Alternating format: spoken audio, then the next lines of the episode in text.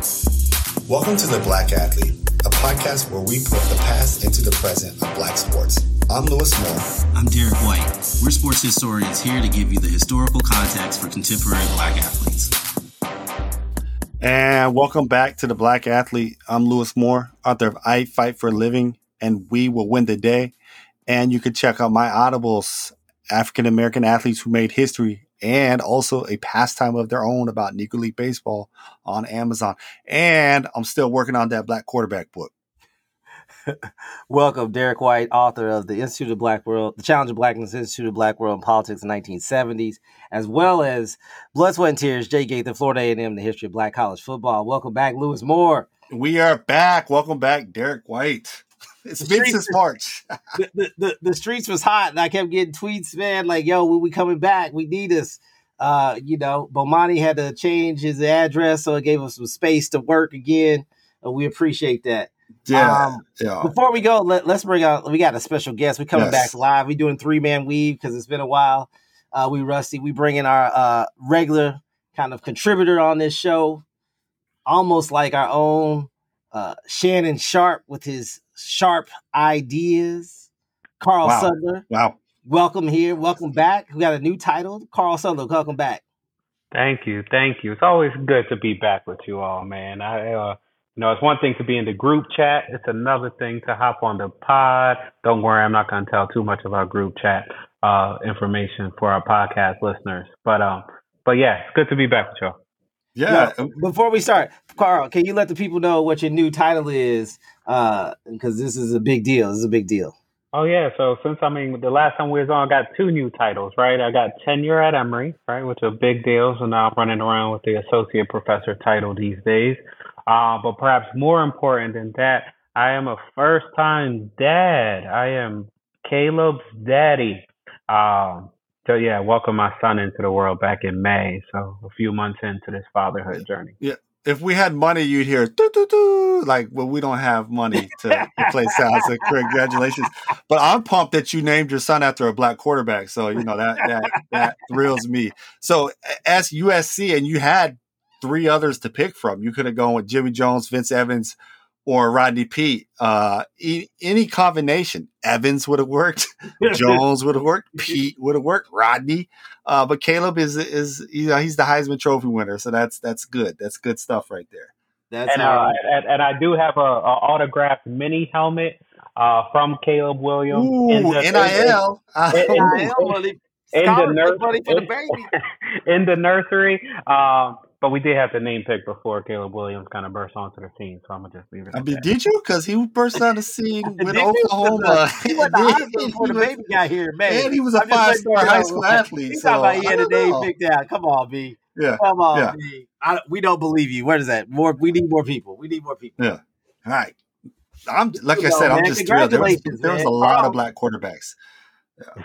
No, that's good, man. Congratulations to Carl, the new big growing family as well as a new title. That's a big deal getting tenure at Emory University.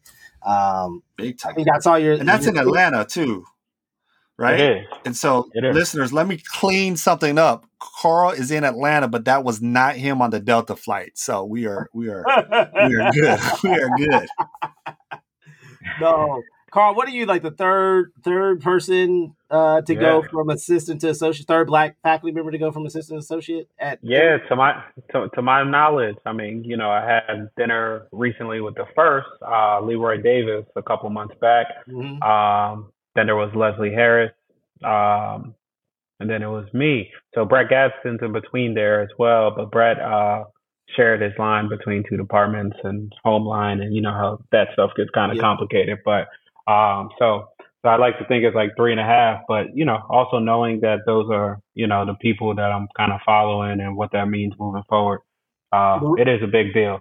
And, and, Professor Davis wrote that fantastic book on John Hope, uh, the president at Morehouse, Atlanta Baptist, and all those kind of things, Atlanta University. So I, I love his work. So that's a big, you know, congratulations, sir. Come a long way from FAU. Mm. Uh, I feel like uh, this is me. I'm taking bragging. I'm taking like two percent of the credit here because uh, Carl called me at some point out the blue. I want to say like a, a decade or so ago, like, hey, should I take this job? at uh, FAU, and I was like, you should take it because you can go places from it. You get a lot of great work done. And so, to our good colleagues at uh, FAU, thanks for mentoring this young brother right here, and uh, salute on their progress and congratulations again on your promotion and promotion to daddy's dad daddy status. Appreciate it. Appreciate it. All right, so we've been away for I don't know how many months since March. Since March. but can I say something? Like we have excuses. Like we had to teach, and then we were both working on our book projects, and so things just. And then Derrick is trying to go to the PGA too. I'm so trying to be things, on the Champions Tour. Champion, and he's getting really good. Almost. Are you almost? What are you at now? What's no, your I handicap? I don't even want to talk about it. Okay, he's almost. He's almost a two handicap. This is like he's there. Two, two plus 15 or something. Just like take the two. Uh, uh, but we had some time, but and normally we don't do summers anyway. So we are we are back back. So so expect something consistent throughout the year. Yes. So, so we're coming yes. back right where we left off almost. But before we get into because right. like the biggest story of Labor Day weekend is the you know the restart of college football. Um, but before we get in that, let's talk a little bit about this documentary on Bishop Sycamore on HBO, real quick. Uh, BS High um, I I'm rarely stunned at this point in my career by sports documentaries. They feel very kind of color by numbers. You kind of know where things are going, especially because it's part of our job to kind of keep abreast. But that was actually stunning, right? Like that that that the story. And so, um, Lou, kind of just run down the background of Bishop Sycamore for our listeners who may not remember or may not be familiar with what happened. The greatest high school. No, I'm just kidding. So, so Bishop Sycamore Hey, so it came onto our radar. It's what about a year ago or two years ago? I can't remember because I'm still in this kind of pandemic fog. But we all saw them get whooped against IMG. So it's a high school, but it's a fake high school. And to be clear, there are what you call prep schools, and and if listeners don't know, I'm sure you, sure you guys do though. But prep schools are created to give kids who are finishing high school, another opportunity, whether to get academically ready for college, but in the sports world, it is to get ready to try to maybe get a D1 scholarship and also get your academics ready to get that D1 scholarship, right? So you're not redshirting and all that stuff. And so this guy out in New York who for some reason winds up in Ohio because he's an Ohio State fan. Plus, I think his brother went there years ago. We didn't get a lot of context on this. Created a fake school um, with no intention of any of the players going to school. Now, to to to be fair, this has happened before, right? There are basketball factories, especially basketball. It's easier to do with basketball, right? That only exist for kids to play basketball, right? I believe that kid, uh, who the the Pistons, I want to say the Pistons picked him. He went to Kansas, or maybe the Pistons didn't pick him, or I think the Kings picked him, like Josh Johnson or something, right? Oh, the mm-hmm. Suns picked him right? When he was his senior year, he was at a basketball school in like the middle of the wine country, Sonoma Valley in in Napa, California, right? Napa, Napa Valley, right? Yeah. Going he and he went to like four or five different high schools. So these exist on the basketball level. But on the football level, you think this is a lot harder to do because you're dealing with insurance for football, you're dealing with injuries and training staff and all this stuff. But he created a church with a black church that didn't know about it and they cut him off. And so three years, it took us, the general public, three years to find out uh, that this thing was fake. Nobody went to school. Um, nobody was high school age. It seemed like these are all guys who are 19, 20, maybe even 21, uh, playing football. Um, and I think what's the hardest thing to figure out is like actually why he did it. And the best, the only thing we can come up with is that he's crazy. And I don't know if that's a term we still use, but he's just like, it's just a weird, weird, weird thing of exploitation for these kids, but also in this sports bubble, youth sports bubble that is a multi billion dollar industry, right? It can only exist because within the last 20, 25 years, we've turned youth sports into a multi billion dollar industry where parents are crazy, where they spend thousands, thousands of years, where kids are on ESPN playing football in all sports. Now, it used to just be that LeBron James game now it's like at the beginning of the year, right? And because of that, it creates this perfect storm for something imperfect, something awful to happen. I hope I summed it up correctly. Yeah, that was good. Uh, Carl, come in and, and, and, and give us your newly tenured take. I mean, my my newly tenured take was it was probably one of the most. What what are the most? I, I, you say you were shocked by it, Derrick. I, I think I was like disappointingly like furious um, for a host of reasons, right? I mean, the the head coach did not seem so. The head coach name is Roy Johnson. Uh, it's a black head coach, right? Uh, predominantly black kids that are being exploited here in a predominantly black neighborhood. It's a predominantly black church, right? These are black institutions being exploited by black people. Um, and you know, to watch this guy get interviewed for this documentary and just seem unremorseful to not care that the kids were exploited in this kind of way.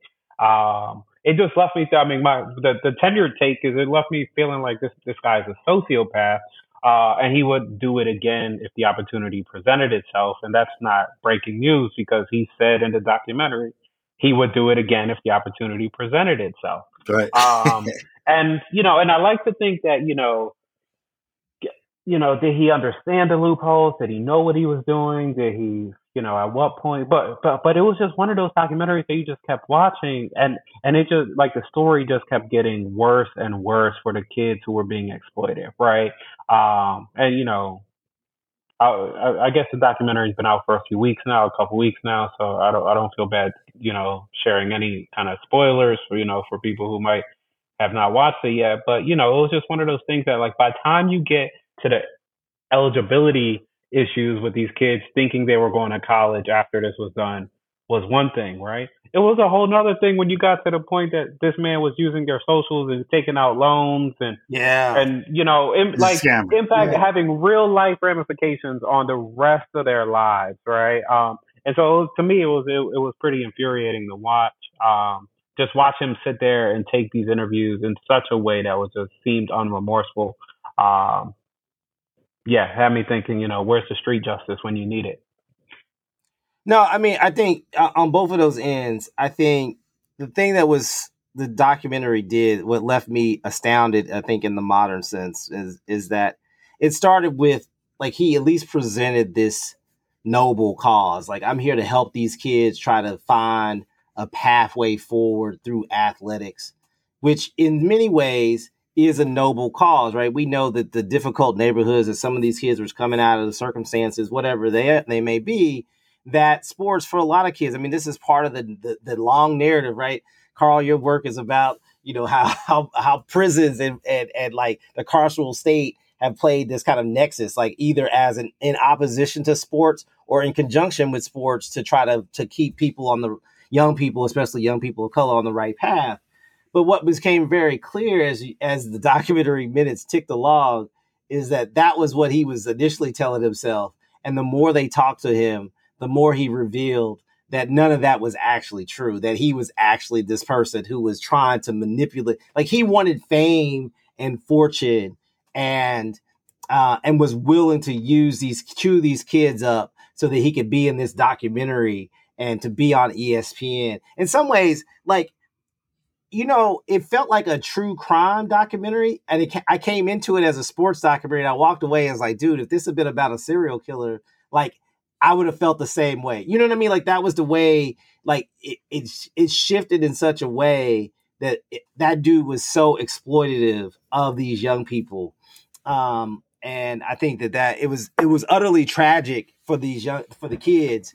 Um, but also revealing to this kind of as, as Lou you pointed out, right? This multi-billion dollar industry of high school and youth sports in which he was able to really kind of filter itself into. And what it did, I think, before we switch gears is it shine a light on places like IMG, right, which are legitimate places, but also functioning on just the the legitimate side of that coin right. that he was trying to operate in, right? Their kids go to class supposedly, right, and that's the difference, right? They that's probably the yeah. the major difference. And they're right. how much did IMG clean? Like I think they mentioned how much they clean. Like it's crazy. Like we're talking millions and millions of dollars. Millions of dollars. And you know, and IMG's history was a tennis like it was a place where they started as a tennis youth tennis academy.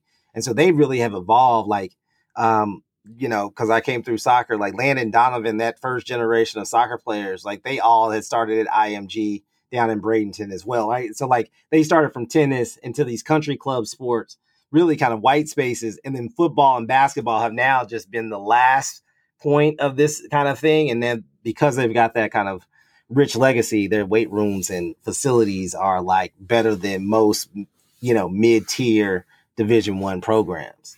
Um, but it's also saying that there's a whole lot of space, right? There's, you know, I thought the kids' discussion of IMG too was also interesting. Like that they had held IMG in such a light. Like, oh my gosh, we're gonna play IMG. That's the like for them, that was the pinnacle of their like high school career, not the best team in the state, not the, you know, whatever. It was like we get to play against IMG.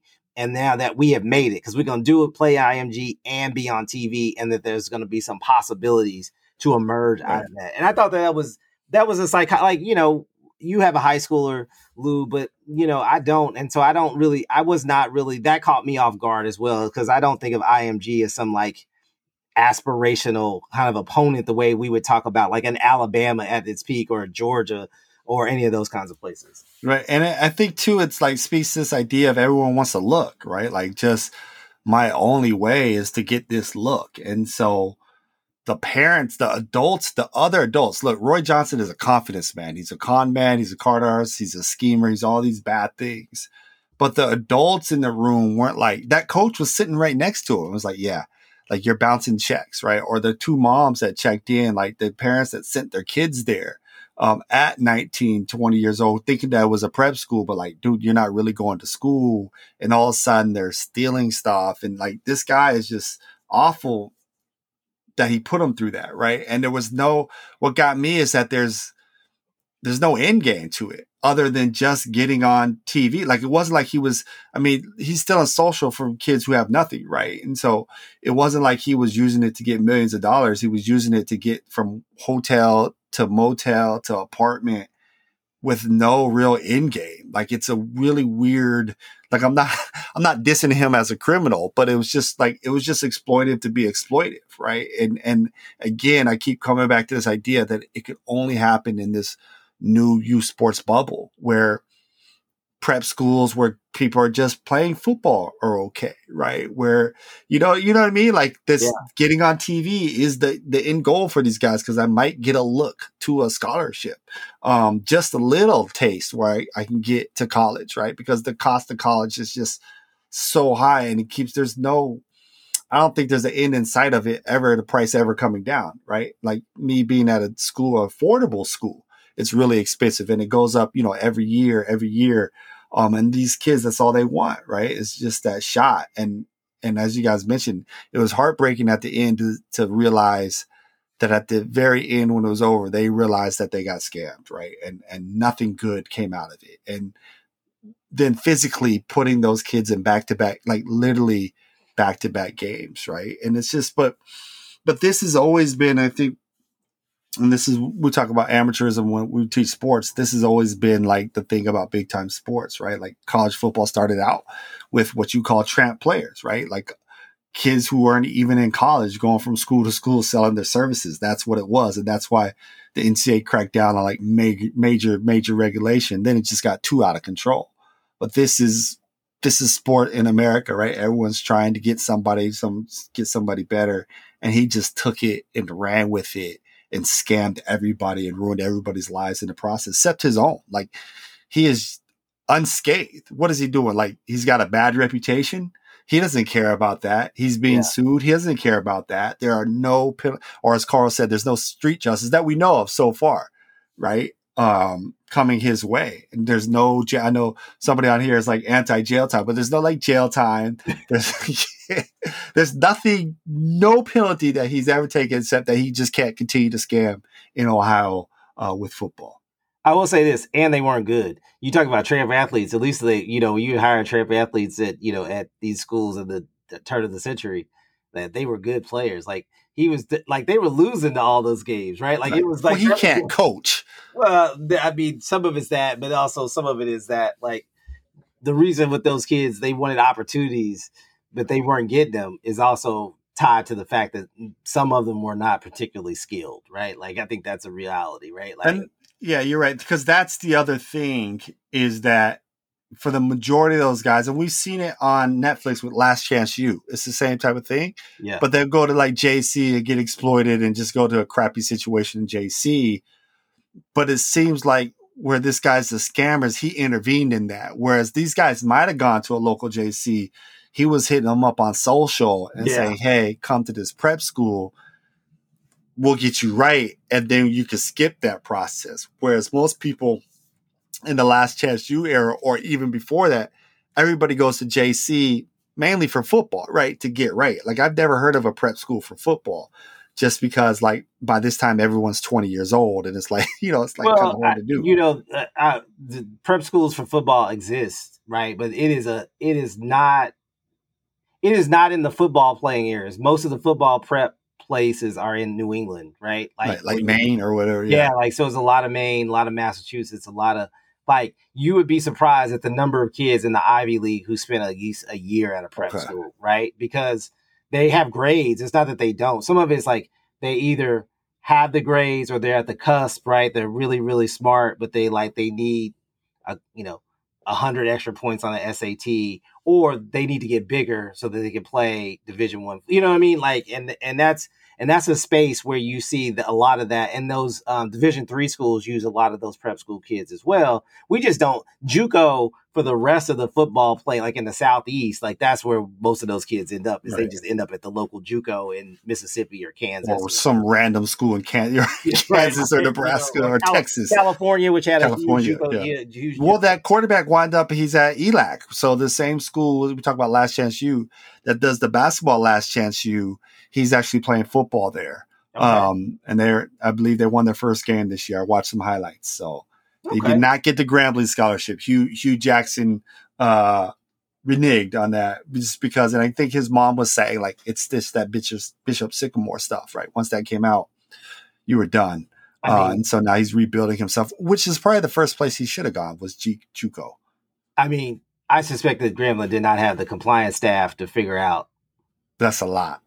to figure out how they were going to negotiate a, a fake no school. school. right? Like a fake school and all. Like that was already going to be a complicated case uh, in the best case scenario.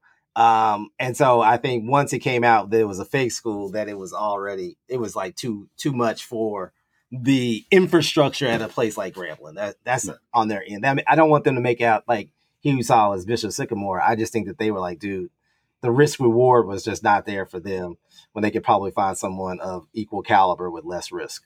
And they did. They lost this weekend too. By the way, I like that game was on, and yeah, every time they turned to Hue, he did not look happy on the sidelines. But they had a chance. So speaking of this weekend, uh, let, us talk about it. Last time we were on here, I think we were talking about Deion. I feel like it was like 16 years it ago. was like, so we did Deion, then we did Black Bodies of Football. So we had uh, uh, we did the Damar Hamlin, and then we did Jaw, and then since March we have taken a break. But this is our third Deion episode. Yeah, we did three. Yeah, we Deion. This, this is what Prime brings, though. This is what Prime brings. Um, it's shout out to Deion and uh, Colorado. They, uh, I don't, I won't say they were twenty point underdogs, so uh, we are not the only people who thought that they were going to lose.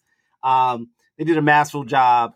Uh, and and Deion, as he has always done in his career, talked his cash uh, after uh, before, after, and during that game. Uh, and so, uh, hats off to, to to Colorado. But what you know, what do we? You know, now we are about to get a full week. We're we're on t- recording on Tuesday. We're about to get a full week of unadulterated Deion. I thought Fox's.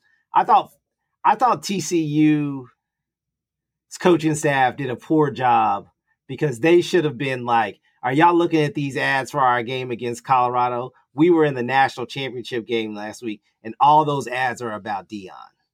Like there was a like I didn't feel like they played with the kind of chip on their shoulder that they should have played with. Like a, like a good team, like Alabama would be like, you know what, we feel dis like Kirby Smart, like they disrespected us. Right. Only one team didn't vote. You know what I mean? Like that kind of ethos.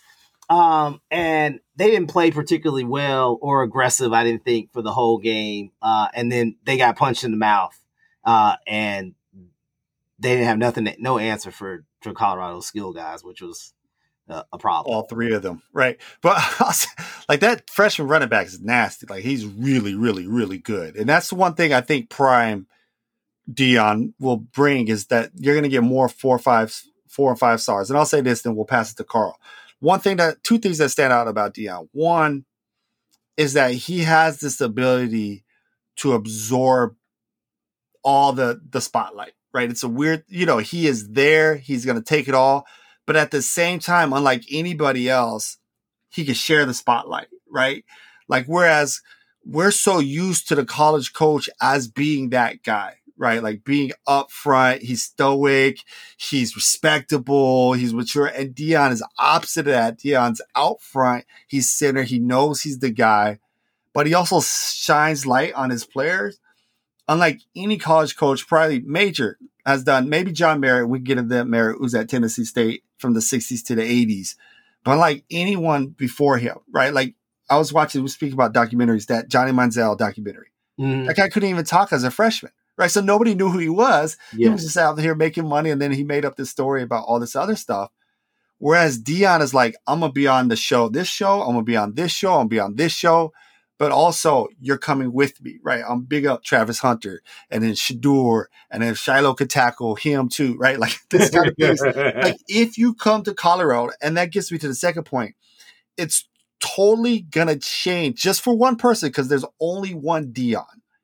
Yeah. The narrative of college football. Like I think just as every college coach and AD was scared a couple years ago. Oh my God, like 2014, 2015, when the black players from Missouri was like, we're going to protest this game. we're not going to play. They're scared of Deion in that way. That here's somebody who, for the first time ever, in the history of college football has like a real close connection with these players, mm-hmm. right? Like all these other, and this is no knock on like James Franklin, and maybe your guy at Maryland has this connection too, but we just yeah. don't talk about him in the national light. But he can come in and he can walk that walk, he can talk that talk. Plus the NIL, it changes. He's going to have his pick of players. I think people bounced early on him and if he keeps winning, even if he gets to six and six, what's that? I don't know the math on how many games they're playing, like five. Well, yeah, ball. six and six. He's he's getting four or five stars recruits from here on out. If he's at Colorado, if he's at Texas, if he's at Florida State, and I think all these other college coaches fear. We got a little bit of that with Pitt, where that guy from Pitt got mad because he's bringing in all the transfer portals. But the combination of the rules of the portals, the NIL, his personality, changes the game, the landscape of college football within the next four to five years. As these classes, as he brings in four or five star recruits and they come, they gel together. It's going to be like, I'm thinking national championship at the national championship in like four years when, when kids get older.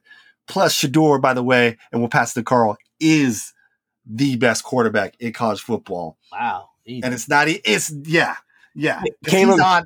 Caleb like, would like to respond. He's on time. all these throws on time. Go ahead. Sorry, sorry. Go ahead. I've talked too much. Man, I'm gonna come back to the quarterback comment because I like Shedeur. Shout, shout, shout out Shedeur, who uh, I think front office sports reported that his, he's now projected to make 3.8 million dollars uh, in nil this season after coming into the season at like 1.3. And so one one game after, one one game in, he increased his projection by two and a half million dollars. So shout out to Shedeur for real with uh making that money. I mean that's that's that's more than a lot of NFL quarterbacks get in their salary, in their base salary, right? In their annual that's salary. way more than Joe Burrow made this year's base salary. Joe Burrow is like one point one this year, I think. Yeah, yeah he's yeah, good yeah. on. Yeah, he's good though. He'll be. Good. I, I, mean, yeah, they get in signing bonuses and everything else, but but but it's still it's still it's still impressive to see, right? Um, so shout out Shedeur. So I'm not gonna you know I'm not gonna entertain Lou trying to reel me in on the the Caleb Williams first door. We, you know, we'll, we'll we'll see that conversation in New York City at the end of the season. Um, but um, nah, I think uh, if I remember right, when we were last talking about Deion on the show, you know, I thought I thought you know, I mean, I I kind of played Molly between you know Shannon and Stephen A. between the two of you here, but um, but uh, you know, we, a, a lot of that conversation about you know what would it be like to go to a school like Colorado, right? It's not necessarily your your powerhouse power five. You know, is he really gonna have the dudes? You know, he showed up, he said he got his luggage with him and it's Louis and um and and he just keeps proving everybody wrong as as he's doing it, right? Like he's he's doing what he's saying and he's saying what he's doing and it, it it's been impressive to watch. Um I do think, you know, you know, shout out Pac-12 and its you know sunset season went undefeated in the first two weeks of college football. Um, you know, and so, but I so I think you know it'll be interesting to watch as their season progresses and they get into kind of the throes of of the college schedule in Pac-12 about just how many of these games they can actually pull off. Uh, you know, USC comes to town, goes to Boulder the end of September. That's going to be a big one. They got Oregon, they got Washington with my my former Hoosier Michael Penix at quarterback, who also might be better than Shedeur, but I'll save that for a different conversation.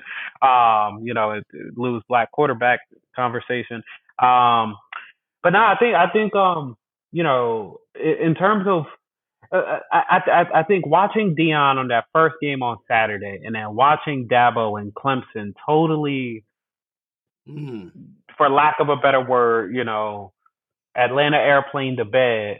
Um, you know, yesterday, right? I, I think you see oh. the, two, the the two college, you see the two college head coach in this new era difference, right? Like they said, Deion has 51 transfer portal players Clemson has one. Yeah. Clemson loses to Duke. Dabo's anti-nil. Dabo's Dabo's anti 21st century, right? In a, a bunch of different ways. Um, and it, and it seems like the chickens are coming home to roost on Clemson. Um, all of a sudden, right? Like losing to Duke. Like I get it was at Duke, and you know they have a you know an interesting quarterback, but uh, but but yeah, I, think you know juxtaposing the college football weekend with Deion in that first game and Dabo in this last game actually shows a lot about the direction of college football. Uh, my fear is that people try to find and chase who the next Deion will be, and I don't know if that's actually, you know, but there's no next. Well, I would say to you about Clemson is like who wants to go be exploited on an ex-slave plantation, right? Like that's that's the whole point. Like if you just say that to these guys, like I don't want you to get paid. I mean, obviously, I'm get NIL, but it's just like you said, it just changes the landscape. The other thing about about Deion is that he's the first. We talked about this in December. Black coach to come from an HBCU to go to a Power Five. So there's only been three, right? There's uh, my man went to Wichita State. The white guy, I forget his name, went to I want to say Southern Miss, and here's Deion on a Power Five. In in a copycat sport, we'll see because they always say football's copycat. Are they? And Derrick, you're the HBCU guy with the with the the excellent book, Blood, Sweat, and Tears. Are Power Five schools, or even know, not Power Five schools, are they going to look to HBCUs for their next Deion? For is is he going to have that impact? Because that was always, I think, the the the larger question around Deion is what's going to happen not only Jack State but everybody else. Like our TVs are going to show up. They kind of started. They're still showing up, right? But uh, is that coach, that next coach who wants to go? A lot of these guys are kind of there. Who wants to go? Is someone else going to get that opportunity? I mean, yeah, I think I think there are a couple coaches in the pipeline. I think black colleges are funny because they, like you said, like there's a network of coaches who felt like their opportunities to be a head coach at at any were much greater at an HBCU than they ever would be at any PWI. And so they were able to create a entire careers. Buddy Pough's retiring. This is last year at uh, South Carolina State, who's a legend, uh, who also defeated uh, Deion in the Celebration Bowl two years ago, right? Um, the, the, I think there are going to be coaches in the queue, right? I think in North Carolina Central's head coach who beat also beat uh, Deion last year. So they're they're like the number one HBCU team. He's going to get some looks. Willie Simmons at Florida A&M was up for. I think he inter- quietly interviewed for some jobs last year. I think he interviewed for the South Florida job.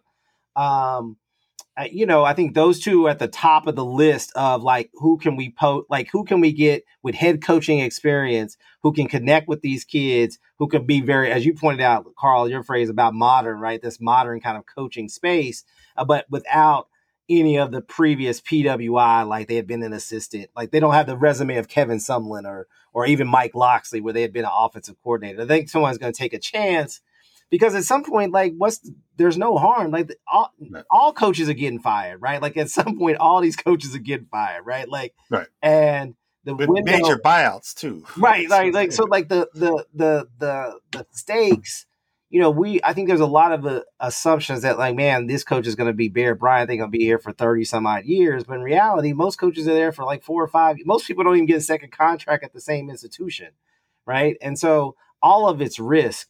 And so the question is, can the alumni, uh, the athletic department stomach paying a black person a buyout? Like Kevin Sumlin still getting paid, uh, getting paid Texas A&M money, still getting paid Arizona money, all, only to be on Mike Locksley's staff uh, as like the probably the blackest off like the blackest coaching staff in college football right now, right? Um, and so like there's a there's opportunities for these guys, and I think they get to bring ideas when you have less talent. I think when you have less talent and you have to be more creative in your recruiting and, and how you finding players, and I think that helps you in the long term when you can go in the room. But nobody's going to be Deion Like Deion was already a celebrity. I think this is your point, Carl. This is the point you made in December. Like Deion already was a celebrity. So like he's more famous than every coach in Division One except for Nick Saban, right? And Nick Saban is only as famous as him because he was like he might be the greatest coach in modern college football history, right? Like it takes that level of success to be on par. Dabo's got two national titles, not as famous, right? Like uh uh uh who's Kirby Smart at Georgia, two back to back national, not as famous as Deion. I saw more Deion commercials during that game. That eh, I like, he was on the sideline. There were Deion commercials every break. I was like, dude, their family is getting paid off this college football, and that's something that like we talked about. You know, my disappointment is uh, in December was like, you know, do black spaces get to have that kind of uh, attention right? Does Jackson State or HBCU? They deserve that kind of their history, their legacy. And Deion was the person that could could have forcefully brought them into that kind of space, and he did. But there, I think there were many more steps short of. And so, what he's been able to accomplish in like literally three months, six months at Colorado, um, you know, gives us a window. Man, what have you been able to do that at? Uh, well, at Howard, for example, right? Like a school that is not quite um, Jackson State with its own kind of financial struggles, but has a and you in DC and you put that kind of in like the world would be completely different in a kind of space, and Howard would be, which is already the mecca. Could you imagine like Howard alone? They would be hard to deal with, uh, more hard to deal with than they already are at this time, right? Like I think that's a that was the potential that he gave up on to go to Colorado to to that to that point, Derrick, I think one of the things that I that I thought was interesting around the conversation with Colorado's game came when they asked Shedeur what it was like. What was the difference between playing football at a HBCU compared to playing at a Power Five? And Shedeur said it wasn't that different, right? Um, now we'd probably put our heads together and say it's a different game, right? Um, you know, and, and I know a little bit before the pod we, we started recording, we were talking about Shedeur did make some leaps, right? In terms of the Shedeur we saw on the field last season compared to the Shedeur we saw on the field this season. Um, but but but I do think you know one of the things that that that I think part part of our surprise wasn't that it was just they beat TCU at home after TCU was just in a championship last year. Part of our surprise was they really did it with only like three guys, right? Like, and that's no shade to the other players on the team, and there were players that made some timely plays both on defense and on offense, right? Um, there were guys making catches, but it was really Shedeur, Travis Hunter, and the freshman running back, right. right? I think they had four guys get a hundred though, right? Like and so Horn, right, right, right, and, right, right, right, and Horn, Horn yeah, he, yeah, yeah, yeah, Horn dropped one too. Uh, yeah. yeah. Hunter Hunter yeah. dropped one too early, right? Uh, yeah, but, yeah. but but but uh, yeah, yeah, yeah. So, but but but it's interesting, right? Because we one of the things that when we talked about it back in December, when we talked about it, was like you know it's hard to flip an entire program in for football, unlike basketball, because you need so many players, right, to actually make that flip happen.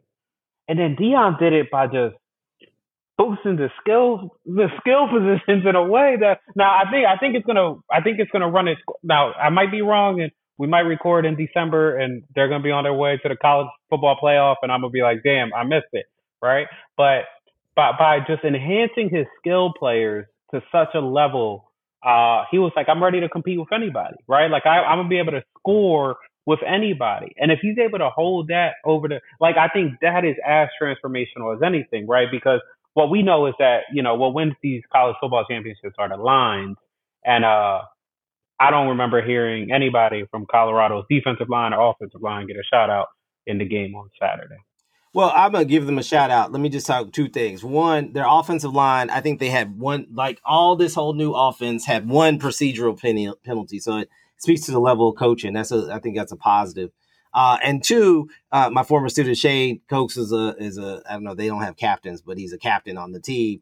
Uh, uh, plays on the defensive line. I, I didn't know if they would hold up, right? Like I think that's been the surprise. Now the question, you know, one week don't make a season, right? Like as a Maryland alum, you know, my chief takeaway was like, man, that's a lot of excitement. And I was like, dude, we beat Texas the first game of the year, two years in a row, and one of those years we went four and eight, right? Like at some point, like you can you can have a really great first week and everything go right but the the the challenge is depth right the challenge is like dude what happens when the guard gets nicked right what happens when the tackle gets nicked or you lose a player right not even the skill guys in the trenches right and it means that you got to as you pointed out Carl, you got to play Washington. You got to play Oregon. You gonna have to go to Oregon State because DJ's trying to re- resurrect his career up there, right? You gonna have to fight, play a feisty Arizona and Arizona State team who are gonna, you know, now and because Deion has, like you point out, so much energy around Deion. These coaches are like, now I'm about to make my name off of it, right? Like, right. Uh, and, and, and there's a lot of there's a and he can deal with that kind of energy energy but like i think the question becomes does he have the depth in his roster? And the last point i want to hear y'all's thoughts on this. I actually thought as great as travis hunter played as a as a parent and as a football fan i thought it was dangerously close to being too exploitative for him to play 129 snaps in a game. Like given what we know about the physical toll of football, to play 129 snaps seems criminal, even though you're playing outside and wide receiver. Like that still seems to me.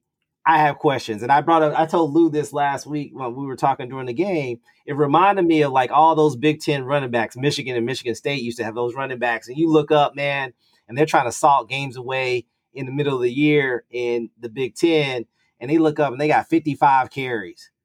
And they're like first round picks, and they ain't never do anything in the NFL because they had 500 carries in college, right. right? Like it just seems to me that benefits, you know, that may benefit Hunter because there's NIL money and there's there's money for to be made in this immediate moment, but it doesn't help him have a like I don't know if how much that helps him have a career. Does that make sense, right? Like I saw Stefon Diggs catch catch catch passes from a linebacker, and now is the third best wide receiver in the like. You know what I mean? Like you ain't got to play 129 snaps to be a, a, a, first round pick and to have a long career. And so the question, the thing that I'm monitoring, monitoring, monitoring, monitoring um, from here on out is how many snaps will he play every single week?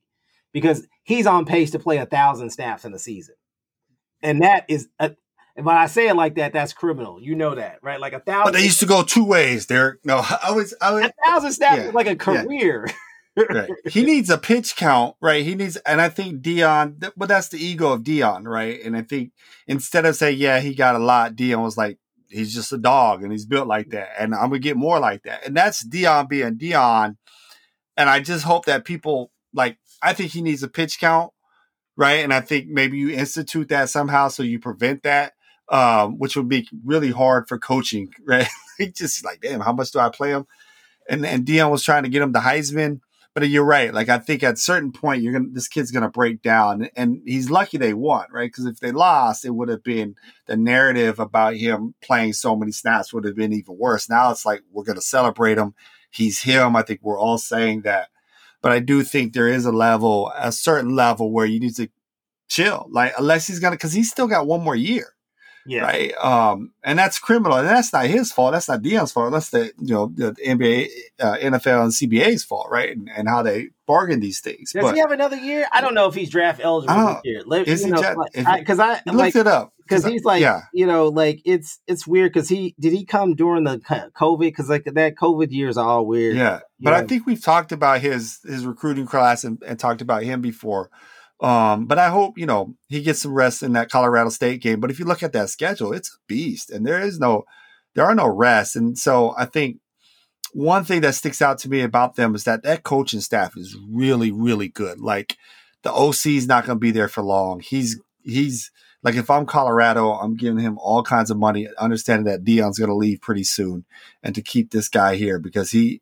I mean, they were they were pretty flawless, and I think moving down the line, they're going to have to figure out like how can we keep Travis Hunter in, in plays that we know we're going to need him on defense and then on offense too, right? But but he showed everything, right? He's got that deep ball skill. He caught that amazing play on like what third and sixteen. Yeah, he got that pick. He dropped another pick.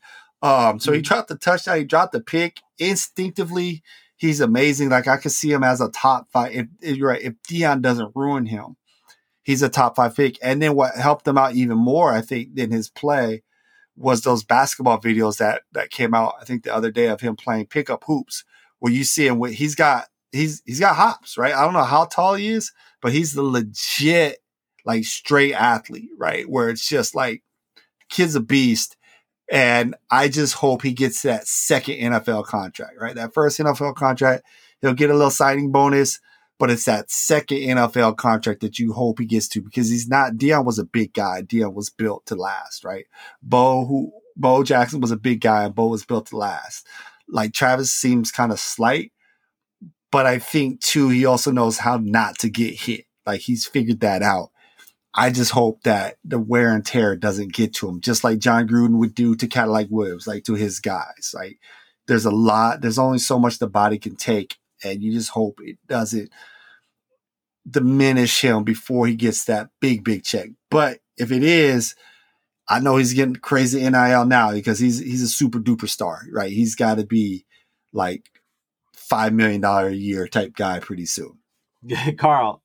Yeah, no. To the, I mean, yeah, they got to put him on a pitch count, right? I mean, they got to put him on a count. They they can't run him out there 100 plus plays week in and week out. Um, and, and and I think it's going to come down to also making the decision on where you play on more, right, on offense or on defense, right? Because Shedeur clearly has a rapport with him, right? He had a, like 11 catches or something wild, like mm-hmm. you know, like and and that doesn't count. So I'm not sure how many targets he had, but Shedeur was Shedeur was looking for him, right? And they definitely have that kind of relationship.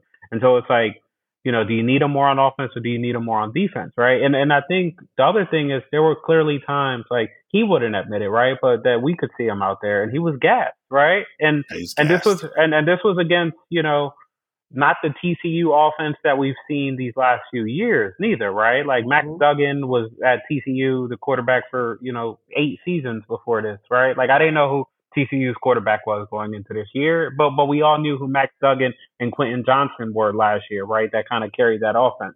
And I think when we, you know, as you said, when you start thinking about who these quarterback and receiver tandems are in the Pac-12 this year, right? Like Michael Michael Penix is slinging that thing. Bo Nix in Oregon just hung 81, right? Like U.S. Caleb Williams can throw the ball to whoever he wants to on the field. Like, and I think all of a sudden, if you're if you're out there for 11, 12 catches on offense, and then you're going out to defend against these quarterbacks in the Pac-12, all of a sudden that you know the the they're gonna look for you, right? And and uh, and I think you know like like there's an element of kind of ending up being exposed that I you know may, maybe he's up for the challenge, right? Again, Deion says he's him. I'm gonna believe he's him, right? Like, uh, and and, and until I learn otherwise, but but I do feel like we're gonna learn otherwise. Well, I mean, I just I looked it up. So, uh, Lou, to your question, how big he, uh, he came out at six one. He's six one, about one ninety, uh, one ninety five, somewhere around there. Uh, he played 150, 51 snaps uh, officially on Saturday. That's crazy. Like Damn, that's really? crazy. I'm just I'm oh sorry. That's crazy number, dude. Like I thought it was 129. Right. It was 151 was official count, right? And, wow. and I think Carl, your point about the Pac-12 the Pac 12 has the best quarterbacks in the country, like from top to bottom, right? Like we're looking at like all these programs. Washington State's got a good quarterback. Oregon State's got DJ, I can never say his last name, from Clemson, right? You got obviously the Heisman Trophy winning Caleb, right?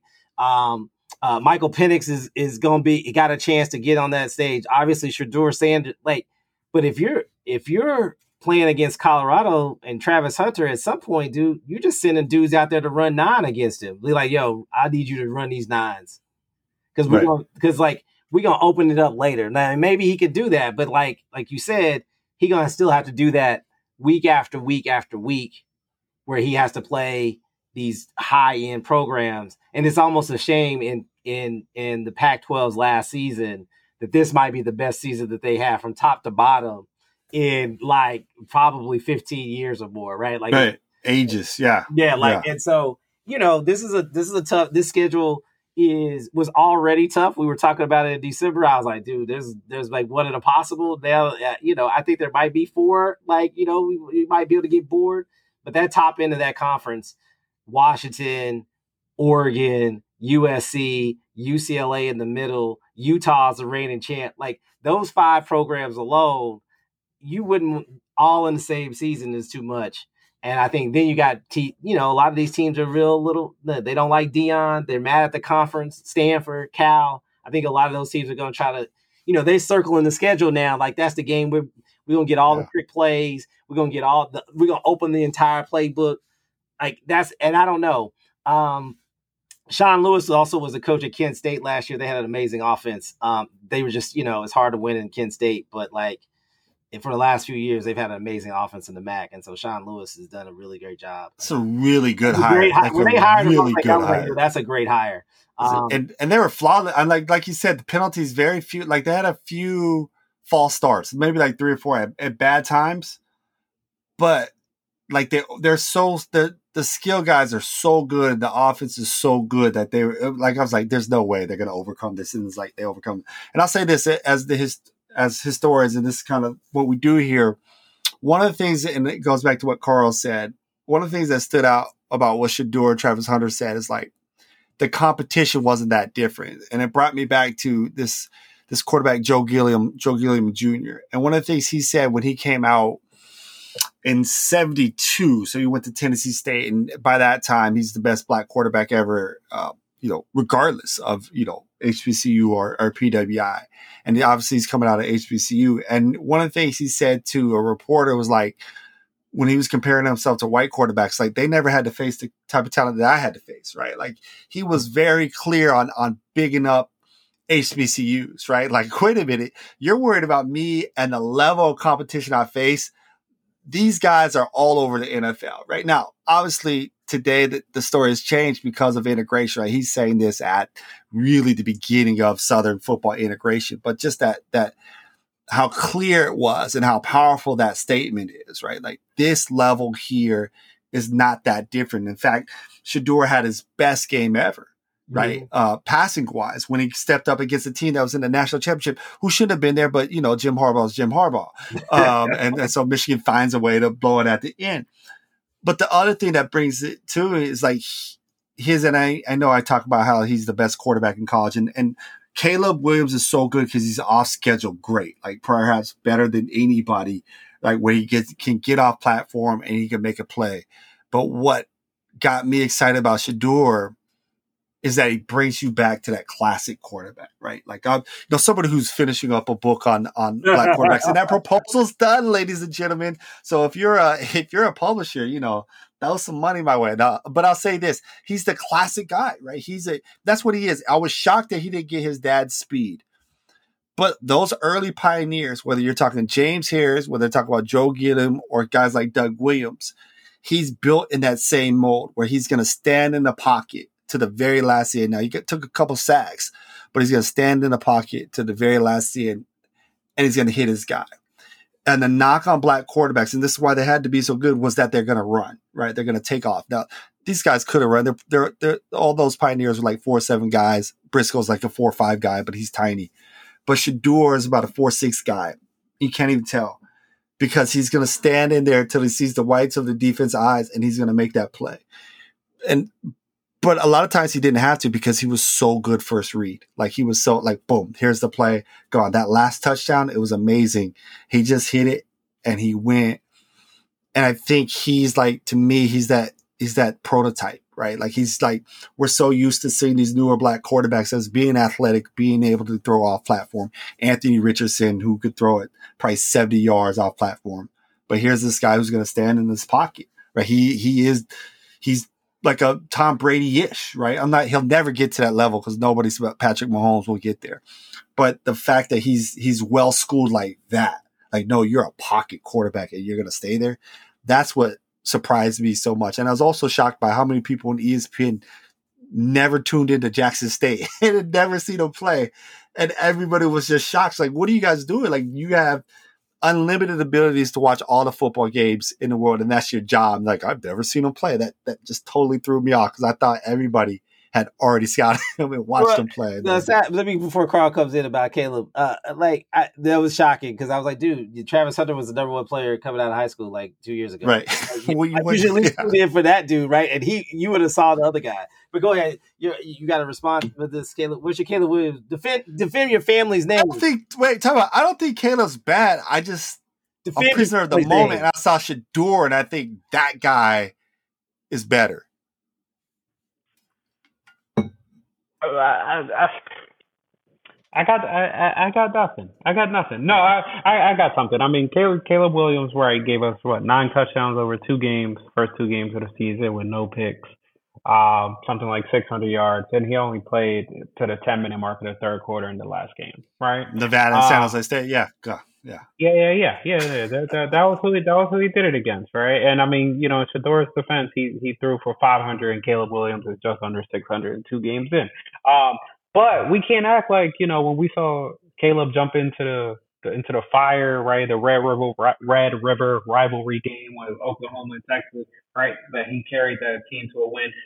That his sophomore year he comes to USC, transfers with his with his coach, wins the Heisman, and then I mean he's back, right? Like you know, Bill Plaschke wrote a very interesting article in the UCLA Times. Um, I mean the LA Times, um, where, where he was where where where he said that you know the interesting thing is after two weeks that people don't seem to be talking about Caleb Williams, and part of it is Lincoln Riley hasn't been kind of bigging him up. That they just seem so focused on winning like a championship this season that they hope they don't overlook the narrative of just how good he is playing right now.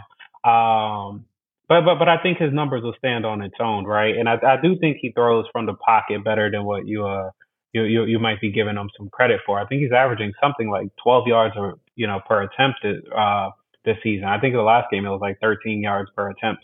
Um, and that that's why you know he ends up with kind of you know these crazy statistics by the end of the game.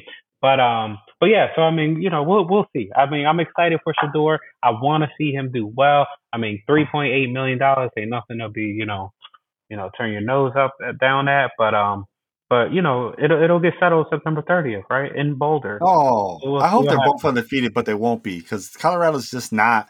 Colorado's just not good. Colorado is USC after the infractions, right? Like recovering from the Reggie Bush state, right? Like like he should have got infractions, but that's where they're at, right? They they literally started a whole new program from scratch. It is the Orlando Magic, the Minnesota Timberwolves in the first year with some skill with the number one draft pick, right? With some skill players. But no, I don't think Shedeur's number one. I think Caleb's number one. Moving forward, it's going to hurt him in the pros as we. He's the number one pick. What's going to hurt him is obviously he's six foot and he's going to have to get moving, but he's going to to Arizona, and I think that's going to hurt him. Like if that organization doesn't get their stuff together, I feel bad. I, I really feel bad for him because it seems like they dropped the ball on this Kyler Murray thing. I think you know you know how this draft process. We'll come back and revisit, but the, the kid out of North Carolina, uh, Maye, is uh, uh, he's a he's a he's a he's a play, he's a player. He's a beast. Yeah, but the NFL messed that up with Trubisky and. and they passed up on Deshaun and Patrick Mahomes. And I don't know if you want to. The, the, safest thing to do with your number one pick is pick Caleb Williams, and you won't get fired, right? Yes. Well, yeah. yes, and it all depends on this again.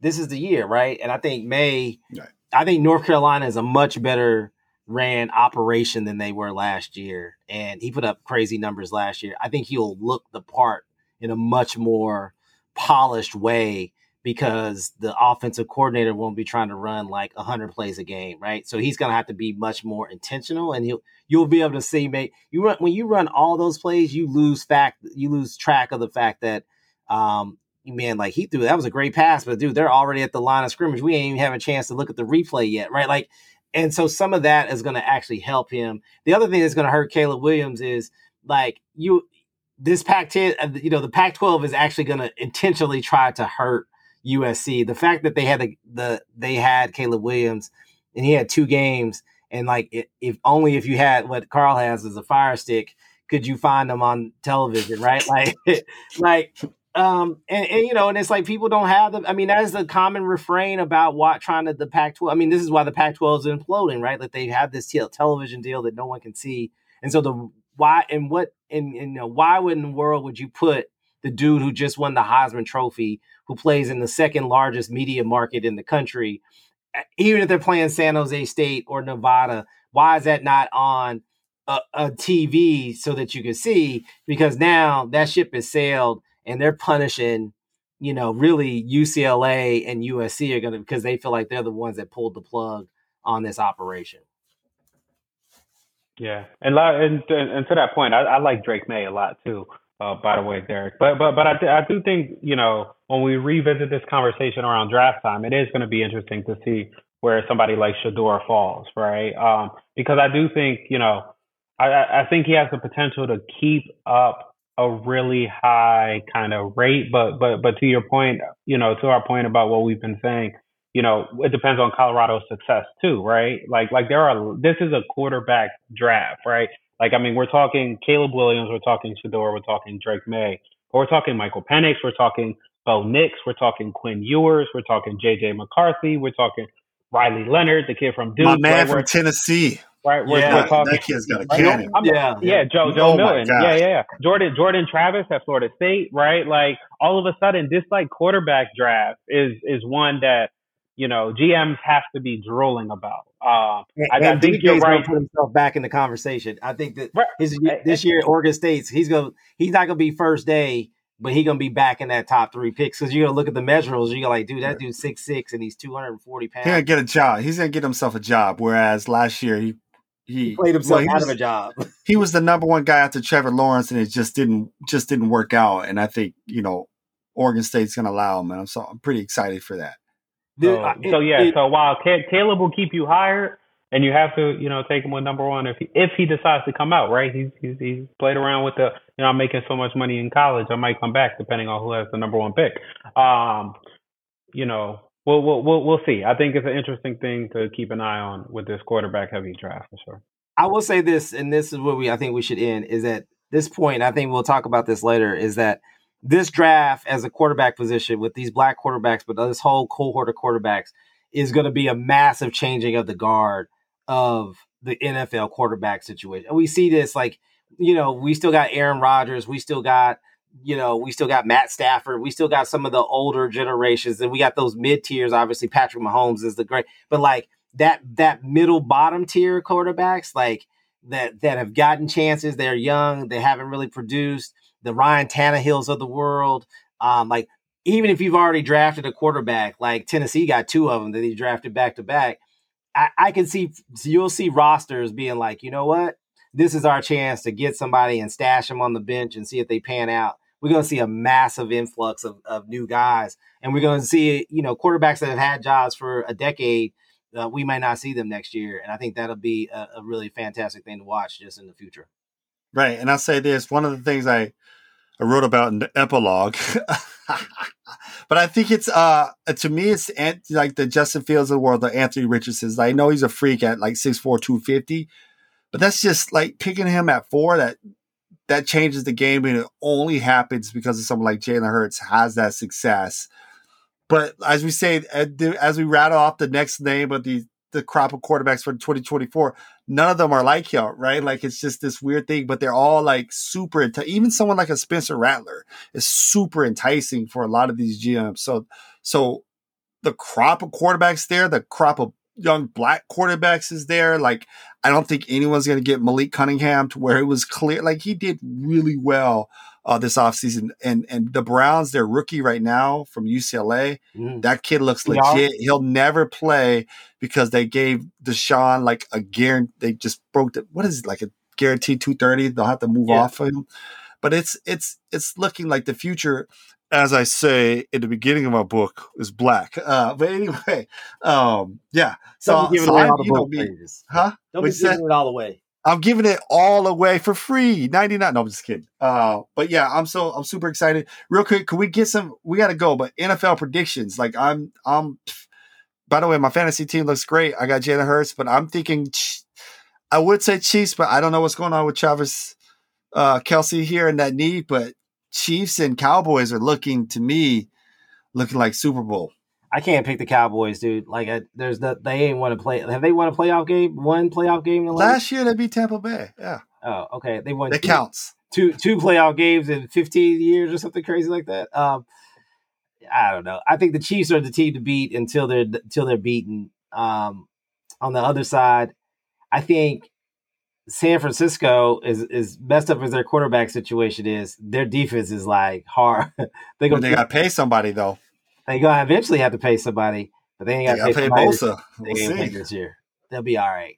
So I think you know I think the AFC is a little more stacked than the NFC, but that's just you know the Eagles. I think are probably as poised as anybody else.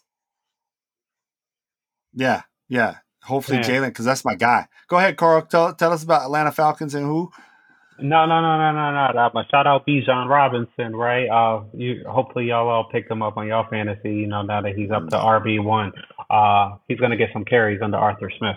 Um, Lou, I'm gonna have to go with you, man. I mean, I, I, I'm gonna call Chiefs and Cowboys too. Uh, you know, the, the the the greatest quarterback of all time against, uh, you know, America's team for whatever that you know. That's right back to back black quarterbacks in the Super Bowl. That's what we're going with. Yeah. Yeah, yeah. I, I, just I just can't pick the 49ers or Eagles out of goodwill, and I don't think there's another team in the NFC. Um, yeah, the NFC is weak. Yeah, yeah, yeah. So so so it's poised for the Cowboys to go ahead and you know sneak on in. And Jerry right. Jones, it's Jerry Jones' swan song, baby. He's gonna you know croak on the other side. No, I'm joking. Wow! Uh, wow! Whoa! You stop. You stop school integration one time in 1957, and it come after you. Whoa! Goodness gracious! Whoa! Wow! All right. On that note, before before we get yeah. before we all get canceled. yeah. Hey, got us canceled. All right. Peace. Uh, peace.